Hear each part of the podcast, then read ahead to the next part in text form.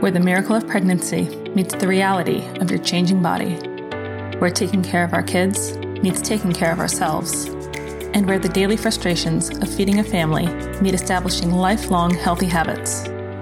This is the messy intersection.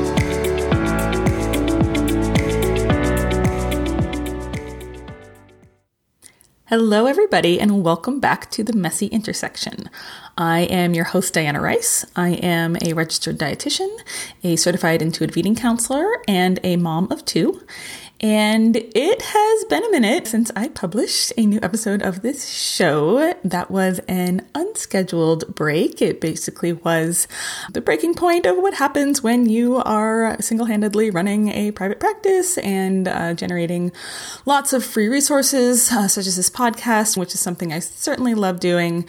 Uh, but once in a while, um, especially given that I have ADHD and time management is not my strong suit, something has to take a backseat. And it was this podcast for a little bit. So I hope that you are excited about these new upcoming episodes. I know that I am. And I just wanted to share that going forward, I am going to make a couple of changes to the podcast just to make it more sustainable for me to produce. Basically, instead of a custom intro and outro like I usually do, I'm going to switch to more boilerplate language right after the musical introduction. So that would just be the same recording of my name and who I am and you know my disclaimer that I can just use over and over again instead of recording a new one every time. And hopefully that'll save me a little bit of time and I can get new episodes out for you um, faster that way because as I've said before, I do really believe in this medium and I don't want the podcast to go anywhere anytime soon. So, I have a great episode for you today. Uh, my guest is Chacha Miller. She is a registered dietitian specializing in maternal, pediatric, and family nutrition. She has a passion for health equity as her work is focused on bridging the gap in health disparities between historically marginalized communities of color and other races by making nutrition education available, accessible, and easy to understand. And we are going to be talking about a mindset shift from getting your kids to eat vegetables vegetables to, you know, setting the stage so that they can explore vegetables on their own time, which I promise is in the best interest of their relationship with food, but it's just a little bit harder for us to wrap our heads around as parents who desperately want healthy kids. But before we dive into that, I just want to share my usual disclaimer, which is that the content on this show is for informational purposes only and not a substitute for professional medical advice, and the views that I express are my personal opinions and do not represent the views of my clients or employers. With that, let's hear from Chacha. Hey, Chacha, welcome to the Messy Intersection. Thank you so much. I am so happy to be here. Thanks for having me. Yeah, I'm really excited for this talk today. I know it's a really um it's a really important distinction for parents, but it's also kind of countercultural. So mm-hmm. I think we're mm-hmm. going to talk about that. But yeah. um before we jump in, why don't you tell us about yourself? Yeah, for sure. So, my name is Chacha Miller. I am mom to uh, three year old Rain, which is a very interesting stage. I'm also a military wife and a registered dietitian. So, as a dietitian, my work uh, focuses on moms kids and families. So essentially, I am here to help make feeding families easier. I am super passionate about health equity. So a lot of the messaging in my work is really focused on helping bridge the gap in health disparities between historically marginalized communities of color and other races. And I really try to do that by making nutrition education available, accessible, relatable, which is really important, and easy to understand. So, kind of with that in mind, I do work as a WIC clinic manager by day, and by night, I run my social media where I share lots of nutrition tips and recipes and helpful advice for feeding babies and toddlers. And then, of course, if you follow me on Instagram, you will know I also share my three year old's latest fashions. She is very fashion forward. So that's always fun. I love that. And I just, I, I love all of that. Your voice is so needed. And um, I will be sure to put your Instagram in the, in the show notes, but it is, it's the cardamom, right? Yes. Yep. Yep. Yes. At, it's the cardamom. Love that. And can you, in case there's anybody who doesn't know WIC, can you tell us a little bit about that? Yeah. So WIC stands for Women, Infants, and Children. And it is a supplemental nutrition program that helps pregnant, breastfeeding, and postpartum women and children up to age five. So from birth all the way up to age five. So we focus on nutrition education, um, supplemental food resources, breastfeeding education. It's a nationwide program. It is like absolutely where my heart is. I, I love, you know, of course, with every government assistance program, there's going to be challenges, but I absolutely love what I do. I love all my participants, and it's really, you know, it's it's just where my heart lies. Like this is really, you know, passionate work. I'm I'm very passionate about the work that I do and helping people and serving others. That's amazing. I just love to hear that. I spent a little bit of time at a WIC during my dietetic internship, and it's just it's a really cool resource. But I know with government agencies, mm-hmm. it can be mm-hmm. really easy to get burned out. And I'm just I'm so sure that your voice is needed there too. But yeah. speaking of pregnant women, you are expecting your second, correct? Yes, yes, I am. and you've got a three year old. Mm-hmm. This is my definition of the messy intersection yeah. because your life is changing, your body's changing, you know, your outlook on the world is probably changing. What is that like for you right now? Yeah, so first trimester was definitely a challenge, and that's like putting it very nicely, um, especially in comparison to my first pregnancy, which was a complete dream. Like, I didn't even feel pregnant, I just had a belly, which I know is like, you know, not the case for most women, but don't worry, this second pregnancy has made up for that. so, there was, you know, lots of morning sickness and, of course, pure exhaustion. And right now, I'm well into the second trimester and things are becoming more bearable, like physically. But now it's like, okay, the anxiety of the reality that I will soon have two humans that I'm responsible for is starting to kick in. And I was just telling my husband recently, like, I feel like we're the first people to ever do this because I just, I, am like, how how does anyone have multiple children? This seems impossible. It feels impossible. So that's kind of where I'm at, trying to wrap my head around my my current reality. and you know that's so interesting to me that if you feel like you're the first person to ever do it, what does that say about like how much we're supporting each other and what we're sharing about the hardships and things like that versus painting it as all I know the painting it all rosy all the time is people are kind of over that. Like people pretty much recognize that that isn't it, but like what do we need to be sharing to, to really get the message across that like yeah, it is hard, but like hopefully you will be supported mm-hmm, right mm-hmm. like so you mentioned your husband is military is he going to be around for for the newborn baby Fingers you know what? Honestly, yeah, fingers crossed because he deployed when my daughter was four months and I was just starting grad school.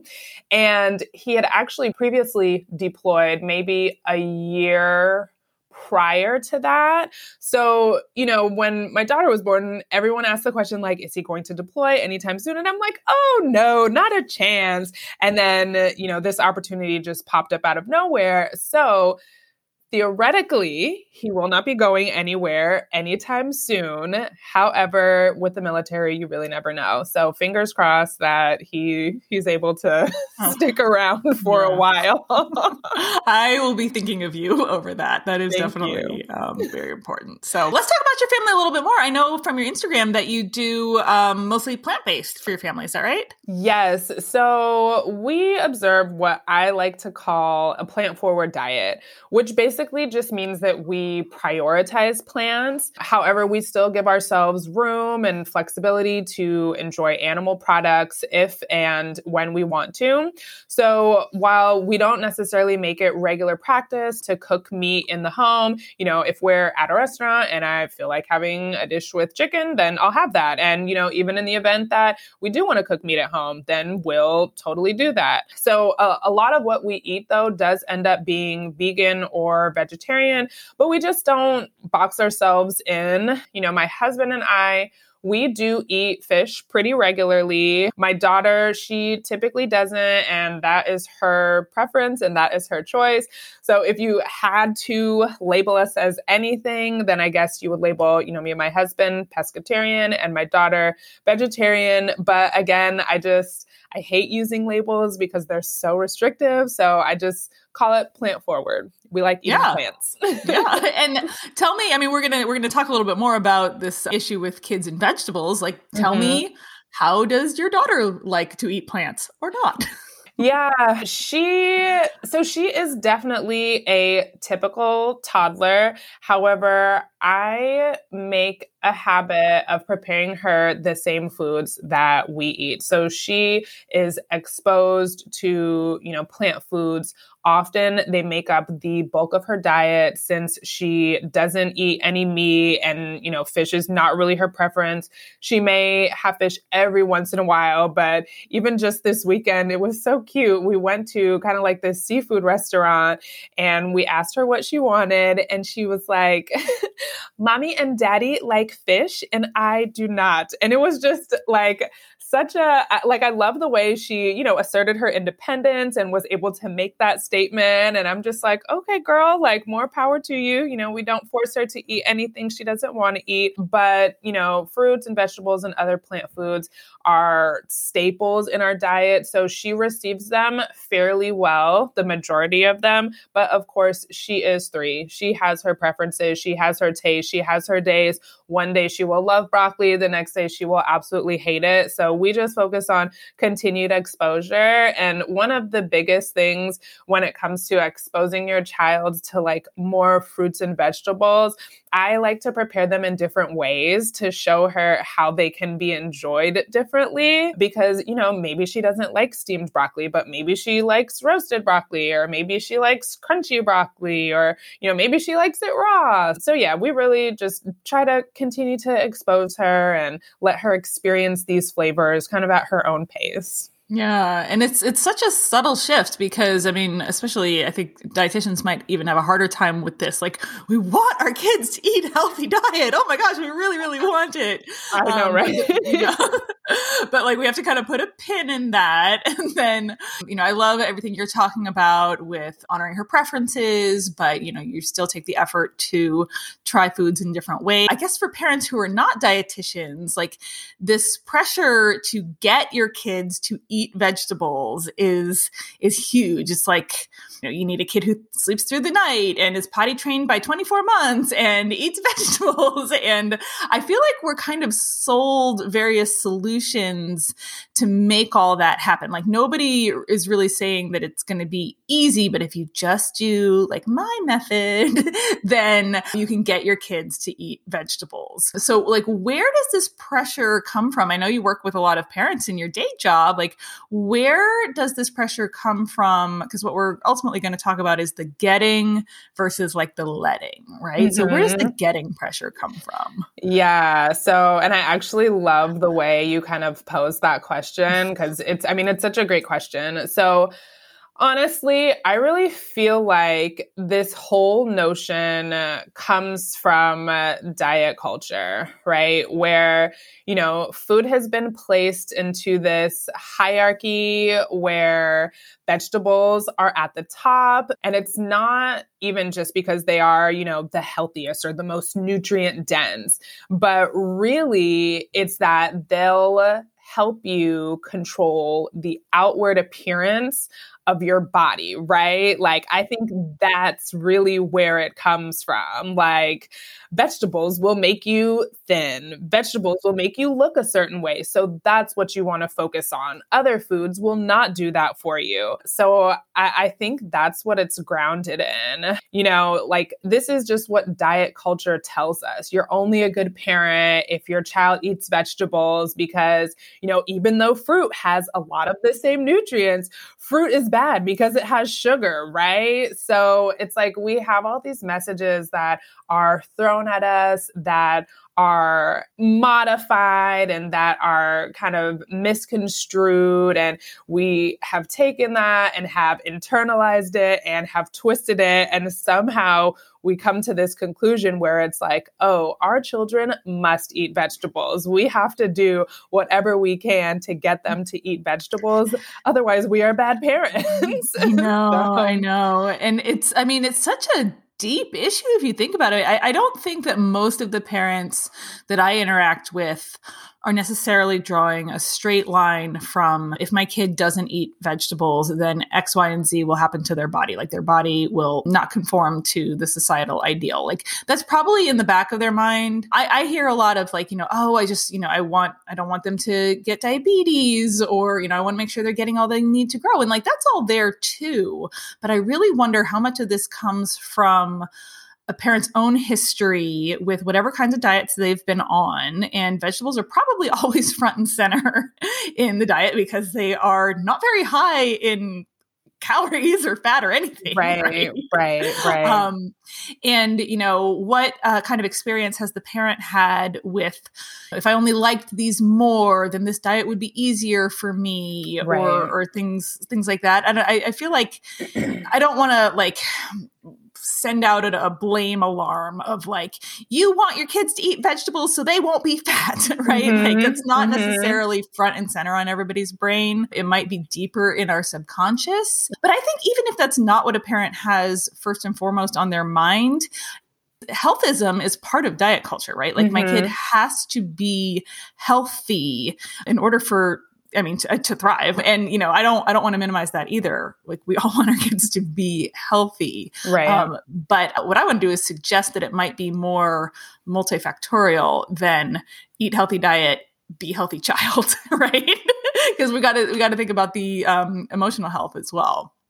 There are honestly so many factors that play into health. So it's not it's not just what you're eating because a child could eat all their vegetables and still be, you know, emotionally damaged or, you know, maybe their bodies just genetically, you know, give them challenges in other ways. So their health is you know it's it's not linear. It's not like you do one thing and then this is the result. So i think that's what we're totally forgetting and yeah. that's what we need to think more about. Yeah and i imagine in, in your work food access plays a big role here too right? Or um, just all of the combined issues that a systemic poverty will lead to in terms of health, mm-hmm. it would be nice if the vegetables that WIC provides, which I know they do, right? Mm-hmm. If that were like an easy solution to mm-hmm. long term health, mm-hmm. I, I, don't know what you think, but like it, it isn't, right? Yeah, no, absolutely. It's it helps kind of mm. bridge that gap a little, or rather put a band aid over that gap, but it's not the solve. You know, providing individuals with these supplemental benefits can, you know, help sustain them in certain ways, but it's definitely not the solve. As a society, we need to go much, much deeper. Like we need to really attack the infrastructure from the inside out. There needs to be so much that needs to be changed just kind of about the structure of our society and how we allocate resources to really address the issue of food access and food apartheid and things of that nature because there really are whole communities that that are suffering because of things that we can fix but i mean it's like it, it's a it's a bureaucracy you know? You it's it starts at the top. So you can you know do your part at you know as an individual contributor to to aid in the fight for food access but it really it takes all of us is is really you know the end of it. yeah. Do you find that this, you know, eat a healthy diet thing, uh, I think you mentioned the word band aid, like mm-hmm. is that where some of this pressure comes for for parents to make sure that their kids eat a healthy diet on the whole, eat vegetables? Is, does it come from what individuals can do in their daily life? Mm-hmm. You know, you can't mm-hmm. destroy and rebuild the system in one day mm-hmm. all on your own, right? But you can tell your kids to take a bite of broccoli. Right, right. you know, so is that is that part of where this pressure comes from? Yeah, I think that's part of it as well. But really, I think more than anything, it's that internalized diet culture little like troll in the back of our mind that's like telling us, you know, what what to do. Because even like you mentioned, it's like people you know, of course, people want our children to be healthy, but I don't think people are necessarily thinking like, oh, chronic disease prevention, like that is why I want my child to be healthy. I think people have a very limited understanding of the term health. Like, what does that really mean? Like, if you were to ask the average person, like, okay, what does health mean to you? They probably couldn't give you like a really good definition or really good reason why. It's just like, you know, oh, we want our kids to be healthy. Why? I don't know. They're just supposed to be healthy healthy, right? Mm-hmm. so, yeah. yeah. So, I don't know. That's what I would say to that. yeah, that, that's a really important distinction. So, what kinds of tactics have you seen parents turn to in order to, you know, quote unquote, get their kids, I guess, to be healthy on the whole, but specifically mm-hmm. to eat vegetables? Yeah. So, literally, I've seen so many, you know, the hiding of vegetables. Like, recently, I've seen these like vegetable capsules that you're supposed to either like blend up into a smoothie or, you know, take or sprinkle over your food or whatever. So, you know, hiding veggies in all sorts of different ways, bribing with other like foods or gifts or rewards. If you eat your broccoli, you can have ice cream afterwards. So, you know, we've all seen that. I've definitely seen parents use guilt or shame, like, oh, your sister ate all of her broccoli. Like, oh, you're not going to eat your broccoli. Guess you won't grow up to be big and strong, which is, in my opinion, using guilt or shame is by far the worst tactic you could possibly use. Like, I would rather you bribe your kid than guilt them or shame them into eating their veggies because it just causes so causes so many issues. yeah, yeah, and there's a, there's a parallel there for how adults feel you know, if their body size isn't what society expects it to be, mm-hmm. you know, why mm-hmm. can't I just eat this diet that would supposedly give me that body size? Mm-hmm. And that is exactly what we are trying to avoid here. Yeah, for sure. with our kiddos. Yeah, definitely. Well, playing into this idea because it is pretty pervasive on a societal level. Um, mm-hmm. Um, there was a book that recently came out that basically did not do us any favors right. in terms of fighting this. You know, the foods we prefer are like I think it used the word toxic, you know, that, that vegetables are basically the only route to health. I will, it was called Just Try One Bite. I will not link to it in the show notes, but I will link to some commentary on it in the show notes. Um, and it had a celebrity author and it was on the Today Show. And I was really surprised that it wasn't just that parents were like, oh, I need this. Like, you know, yeah, like I, this is what I've been trying to say. Like, I've been trying to say if you don't eat your vegetables, you won't be healthy. And here it is in a book. So it must be true. but like uh, the critical reception was was really positive mm-hmm. too. Like, what is this all about? Yeah. So there's like so many things to unpack here. So, one, like using guilt or shame, it becomes so problematic oh. when attempting to encourage children to eat healthy foods or really to do anything for that matter, because those negative ideas or those negative associations may start to become things that they internalize and associate with their self worth. Like, I remember as a child, someone told me once that avocados were fattening. And, you know, I grew up very much in an era where diet culture was pervasive and prevalent. So I associated fat with being bad. And I didn't eat avocados for like a year. and I love avocados. Aww. So I'm glad that I found myself on the other side of that. But it's like, think about, you know, if a message as simple as that can, you know, cause a child to not eat something that they enjoy for a year, like, you know, think about what that does long term. So it can lead to so many issues like anxiety around food or food restriction or, you know, disordered eating or issues with control around certain foods.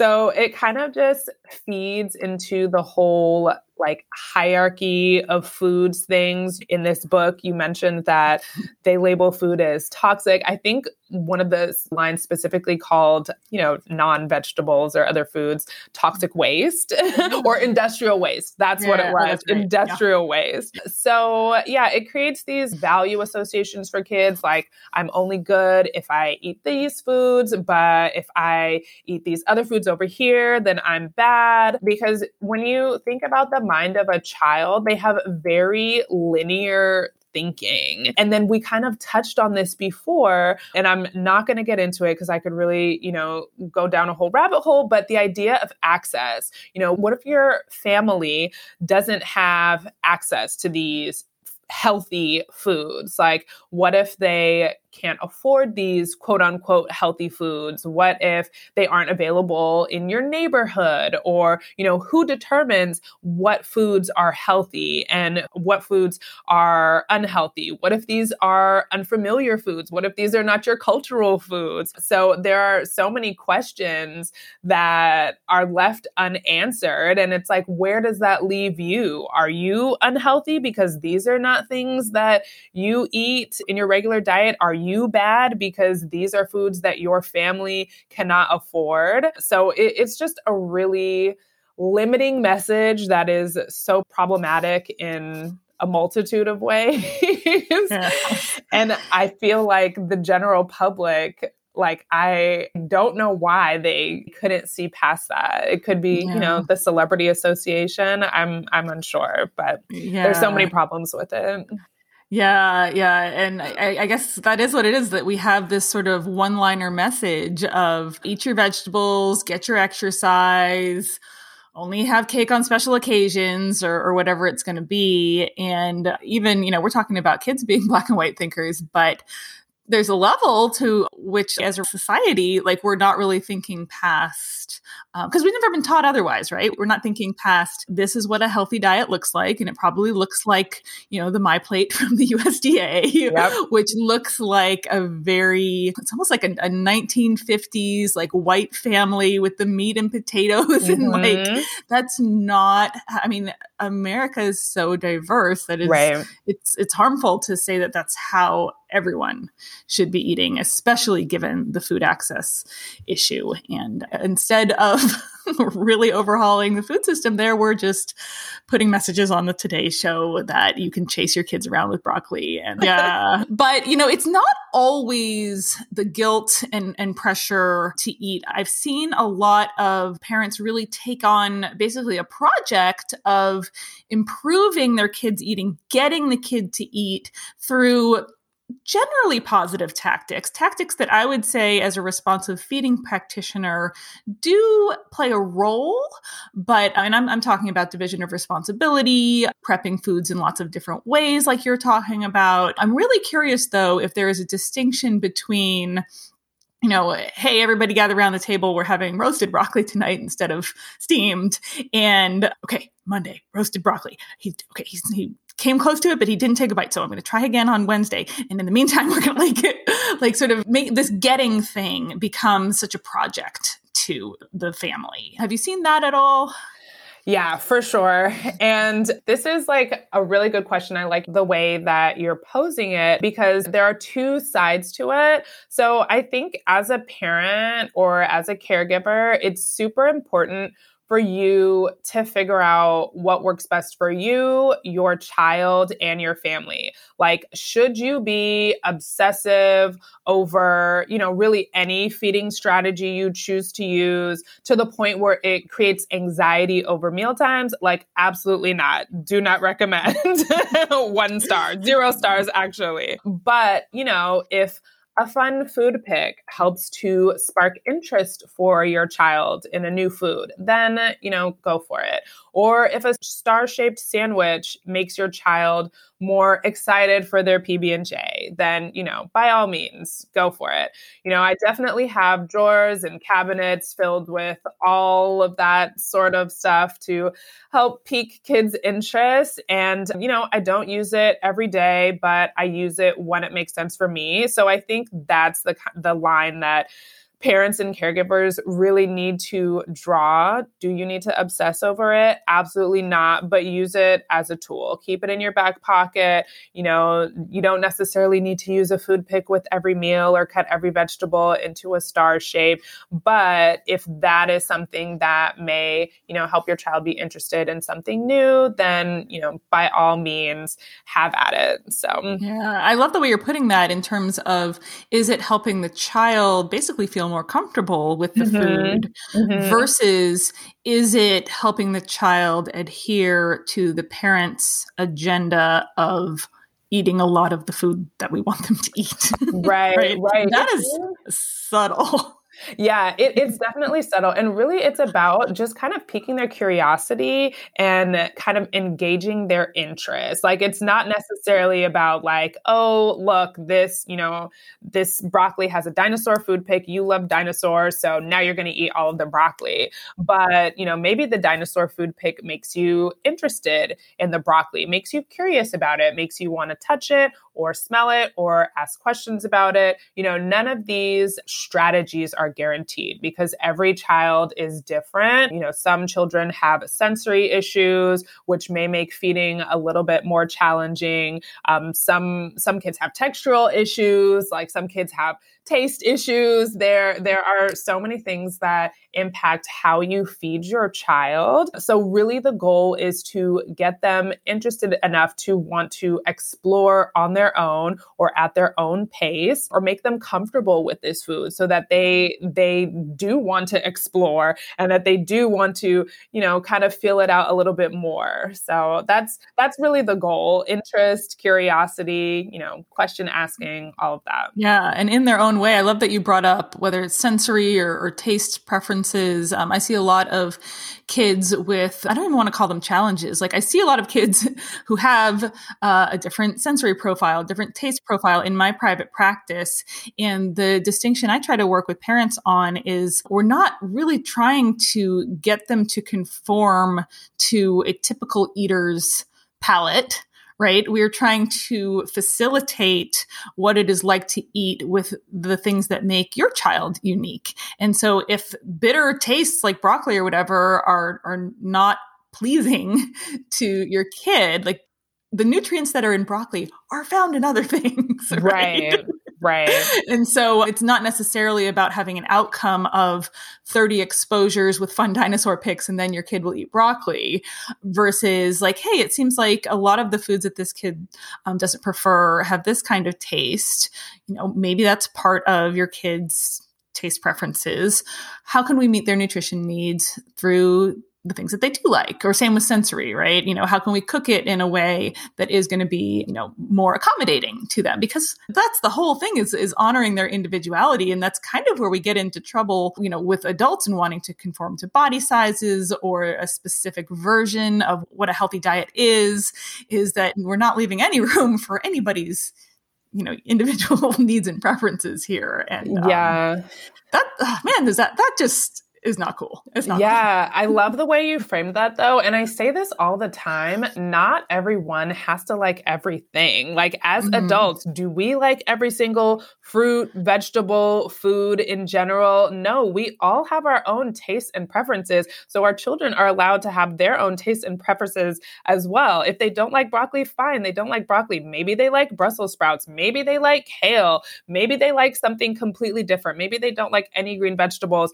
but they really really enjoy mangoes and they really enjoy, I don't know, whatever else, but they don't necessarily have to like these things in order to reach the goal of a well-rounded healthy diet. So that's that's really the thing of it. I feel like we get so obsessive as parents over you know certain fruits and certain vegetables mm-hmm. and it's like there are a multitude of mm, options yeah. for us to choose from yeah. like you said that provide the same nutrients so our options are not limited it's really about working with the child to figure out what it is they enjoy and how it is they enjoy it so yeah yeah and i mean i love that but at the same time i want to hold space for the parent who's probably pregnant with a toddler. And it's like are you telling me that i gotta get out the star cutters and you know all these other things when i really just want to slap some baby carrots on the table and call yeah. it a day? You know yeah. how, do, how do we hold space for the parent in this position? Yeah that's a really good question. I would say do your best. Like honestly if there are other challenges that are presenting themselves in your life do what you can. Your kid uh, won't touch carrots, but maybe they like corn, give them the corn.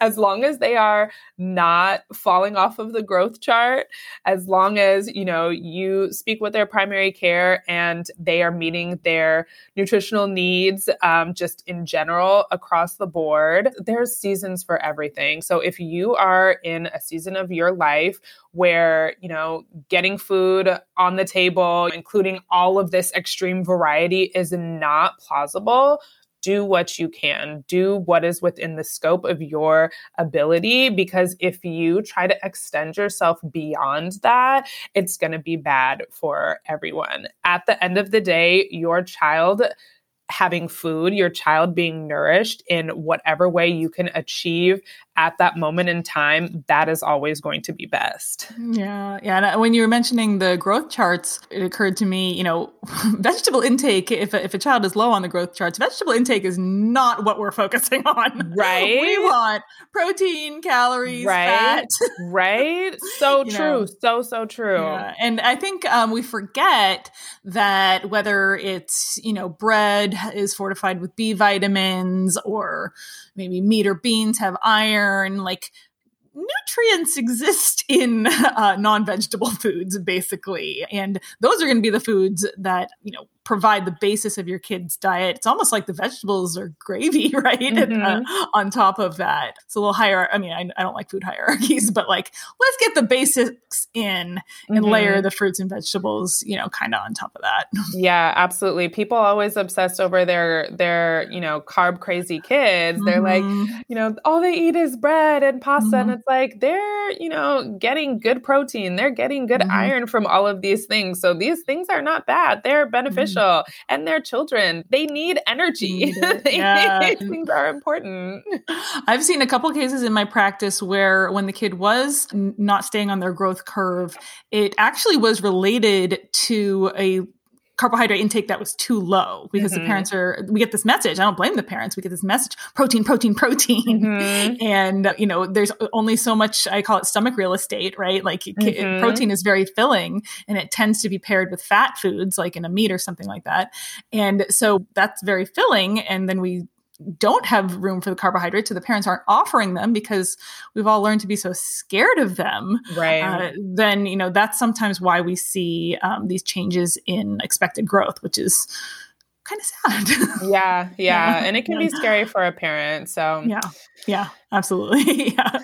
So um, you have on your social media um, you use mindset shifts. You had one specific to this topic. Can you describe what that mindset shift is? Because i feel like that's a good like little bite-sized thing for parents to take away here yeah for sure so i try to focus on i call them mealtime mindset shifts and i think they're so important because oftentimes the thing getting in the way of our children becoming more competent and more adventurous eaters is us. Mm. Which we don't realize. We think no. it's them. Something's wrong with our children. They won't eat their vegetables. But really, sometimes it just takes like a slight modification of our behaviors and the way we are looking at things to, you know, create these environments that are better for our children in terms of giving them the space to explore at their own pace and to, you know, experience these different foods and these different textures in a way that is comfortable for them. So when it comes to like quote unquote getting our kids to eat vegetables. I think we we just need to completely change that narrative and we need to change the goal. And i think a lot of us use the term get pretty casually and you know without any malintent i know i've definitely created content in the past that you know is talking about getting your kid to eat vegetables but you have to think about it like this so getting your child to eat their vegetables or you know whatever else is a short term win so you may get them to eat their broccoli by promising them ice cream afterwards. But then, like, what did they learn from that experience? They basically learned that ice cream is good. That's, you know, that's the goal. That's what I'm going for. And broccoli is bad. Broccoli is the consequence. I need to eat my broccoli in order to get the ice cream. So they didn't necessarily learn how to independently enjoy broccoli outside of the context of a reward. So instead, you know, when it comes to this specific topic, I really just encourage parents to provide their children with tools to help them feel more confident and more comfortable exploring vegetables or whatever other new food, really just at their own pace and in organic and natural and a way that just feels generally comfortable for them. And there's several things you can do.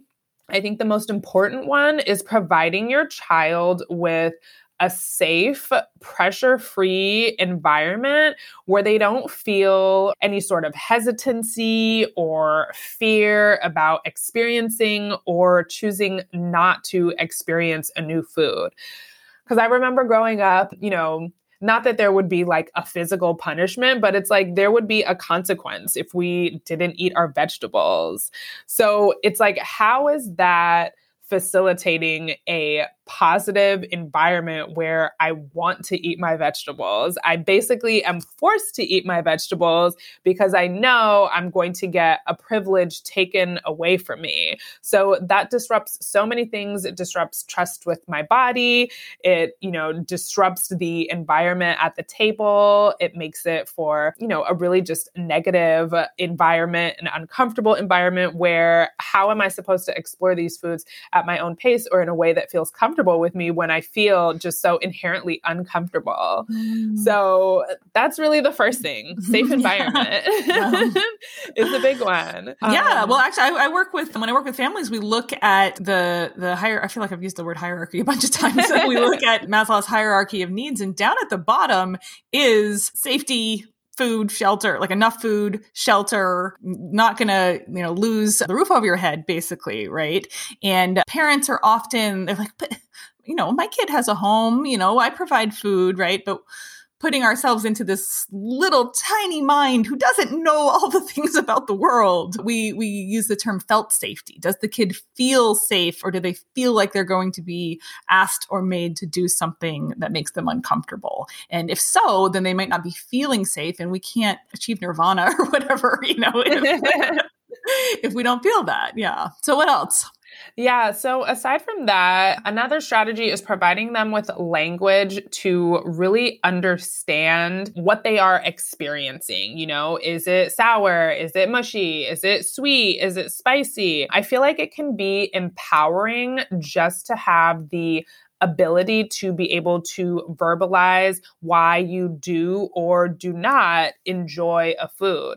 Because imagine if you ate something that you didn't enjoy, but you couldn't necessarily communicate why. That's kind of scary because if you come across another food that maybe has these same properties, you're not going to be able to communicate to someone, you know, oh, this is why I don't like these types of foods because they are just generally spicy or they are generally sour. And I have learned that that is not a preference of mine. So having that language can give a child the confidence they need to say, oh, no, this one is sour.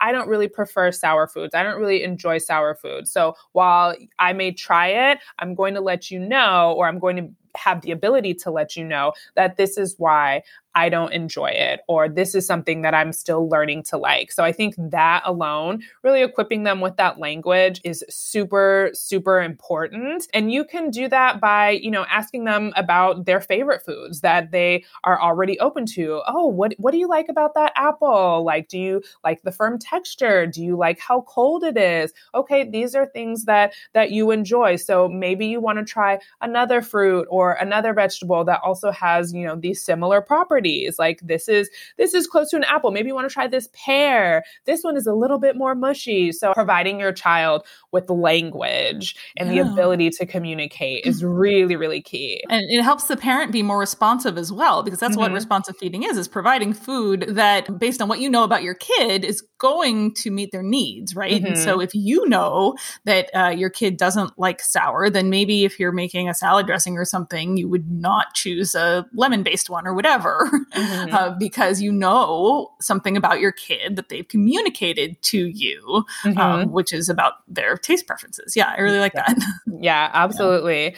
And so, you know, another strategy you can use giving your child the opportunity to explore new foods away from the dinner table. This is like a huge one for me. Mm-hmm. I absolutely love this. You can do this through books or play or even something simple like, you know, I Spy at the grocery store. That's like one of our favorite games. My daughter absolutely loves it. So, what this does is create a pressure free environment for learning about new foods. So, when they show up at the dinner table, there's some foundation of familiarity and some foundation of comfort. So, books and play are, those are, those are like my my golden children. I yeah. absolutely love introducing children to new foods through books and play. And it can even be, you know, Dani has actually shared this on her page. It can even be, you know, a Google search. Like let's learn about I don't know, kumquats. I feel like kumquats yeah. are kind of an obscure fruit. Um, but let's learn about kumquats or plums or, you know, something else. Let's do a Google search on our phone. Most of us have access to a smartphone where, you know, you can literally, the internet is in the palm of your hand. You can show your child pictures. Oh, this is what a plum tree looks like. This is how it's grown. These are the seasons where, you know, they grow the best. This is how you feed a plum tree, which could really help to spark interest and and spark curiosity. And when it shows up on the table, your child will be like, Oh, we learned about this. Mm-hmm. This is what we looked at on your phone. Like, how cool. Or maybe they, you know, even if they don't eat it, maybe they'll, you know, oh, like look at the skin. Like, oh, what does it smell like? Oh, what color is it? So I, I think that's a really, really great way to help provide your child with an opportunity to become more comfortable with experiencing new foods. Yeah, that's great. That's Dani from Kid Food Explorers, which I will link to. She's got a whole Instagram full of these different activities you can do with kids. And speaking of books, a bunch of books as well that can kind of bring that food exploration narrative into your bedtime routine or like whenever else is away from the table. So that's such a great resource. Yeah, her resources are absolutely incredible. She actually, going back to um, learning about descriptive words and using language for food, she has a book, 101 descriptive words for food, with with pictures and all sorts of descriptive words. So we keep that, you know, pretty close in the kitchen or at the dinner table. We flip through that often, so that really helps empower my daughter and give her give her some some new words to learn when it comes to describing food. So yeah, that's awesome. Yeah. Is there anything else you would add? Yeah, so helping your child understand his or her hunger cues and how to listen to their bodies, which is something that I think a lot of us ourselves are still learning to do. I know that is, you know, a continual work in my life. So, really helping my child learn to listen to her body, learn what makes her feel safe when exploring new foods. If a child knows that they can trust their body, then that can give them the confidence that they may need to explore a new food when they are ready. You know, this book just one bite just one bite may be beyond what a child feels they need at that moment. So, just one bite, while it seems harmless, it may encourage a child to kind of go against their natural hunger and fullness cues. It may, you know, push them to a limit that is beyond their capacity, that is beyond what makes them comfortable, that is beyond what their body needs. And you really, you know, want to avoid this ideally. So helping them really understand their body's needs and how to listen to their body's hunger and fullness cues, that will help them explore new foods when they feel safe and when they feel ready and when the child feels that it's appropriate. And then really outside of that, I think it's so crucial for parents and caregivers to help their children understand that all foods can fit into a normal and healthy and well rounded, balanced diet. Destroying this hierarchy of foods for our future generations is really a key a, a, key way that we can begin to kind of dismantle pervasive diet culture just by giving them that that one little tool that one little tip letting them know that you know pizza and broccoli can coexist in harmony. Yeah yeah and in my case i mean if, if anybody knows me i'm not sending these messages to my kids but my uh, four-year-old is coming home from pre-k and saying i'm going to eat carrots because carrots are healthy. And i'm like well i didn't tell her that. So somebody at school definitely did. And so i don't i don't dive in with who told you that? That's not right. no. Mm-hmm. I go, yeah, sure, carrots are healthy. Um, so is this pizza. So are those cupcakes. You mm-hmm. know, like mm-hmm. food is healthy because it gives us energy and it nourishes right. us. And I think that that's a really effective way to just neutralize because they're gonna they're gonna hear that carrots are healthy or broccoli is healthy and whatever. You know, if if they if and when they do hear that cupcakes are unhealthy, I go, that's funny. all food isn't all food healthy? Yeah, food is healthy. Yeah, and yeah. I don't know. It's what it's whatever we can do, you know, because they are going to be getting this message. Yeah, I honestly I'm so fearful of that, and mm-hmm. I there are a lot of RDs out there who have experienced that with their children mm-hmm. and I'm mm-hmm. just kind of saving posts because I know that I'm going to have to experience this or going to have to go through this with my daughter at some mm-hmm. point because we don't use, you know, healthy versus unhealthy in our family. We use very neutral language. We call food what it is. We don't put food on a pedestal. So, yeah, I, I know I'm going to have to yeah. deal with that. Yeah. And, you know, it's almost like I would love to just let my kids live in a bubble where they don't encounter that, but it's, it's more important to equip them to, to, to counter it, right? Like yeah. to be like, that message just doesn't that's not what I've learned, you know, mm-hmm. and and they will see it on TV or from teachers. But if I feel like if home base, right, like your family is is really consistent about it. I mean, I don't know if it's the be all and end all, but like that's what we can do, right? right? Like that is the tool that we have. Right. Yeah. You can only control so much. yeah. And, you know, speaking of, it's harder to do that when you're still doing your own work. Mm-hmm. Is there mm-hmm. anything that you would suggest to parents, whether it's like fake it till you make it or like a particular mindset shift that could help parents who are like, but literally cupcakes are not healthy? yeah. Yeah. I mean, it's, it's really interesting because changing this narrative and changing this message for our children it really starts with ourselves and it really starts with unlearning things that we have been taught and that can be challenging and that can be really scary, which is why I feel like a lot of parents and caregivers they just don't. They they know what they know and they continue with that because they they think, you know, oh, I turned out fine. You know, this messaging is totally okay, which for some people, if that's what you want to do, that's what you want to do. So I think it's about recognizing your own struggles and your own challenges that you know you have been through with food and wanting something different or knowing and understanding that there can be something different for your child if you just take a little bit more thoughtful and strategic of an approach. There's a different way to do really everything. So for for me, you know, I've experienced firsthand some of the damage that diet culture can have on an individual and I really don't want that for my daughter and you know, we don't know if our second child is a boy or a girl, but mm-hmm. I don't want that for my second child either. So for me, it's totally worth the effort. So I think you just need to make that choice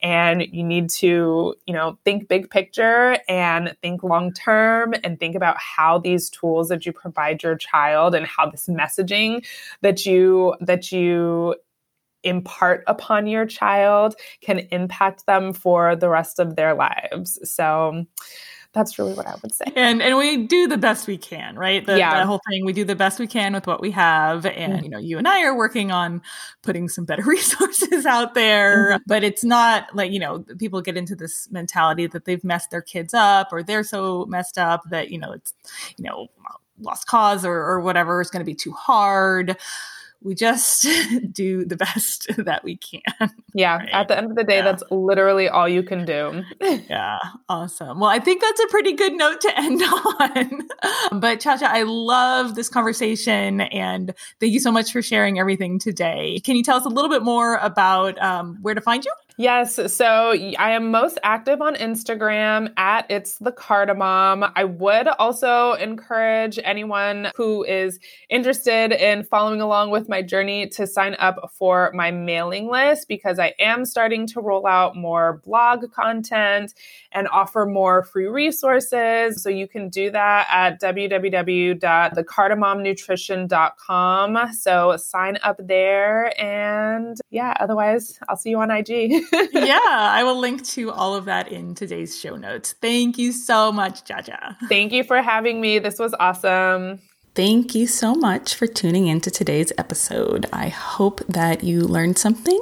And if you did, I hope that you will bring it to my free Facebook group, which is called Raising Anti Diet Kids.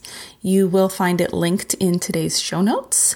And that is just a great community of other anti diet parents learning right along with you. Sometimes I'm learning along with everyone as well, uh, and we would love to see you in there.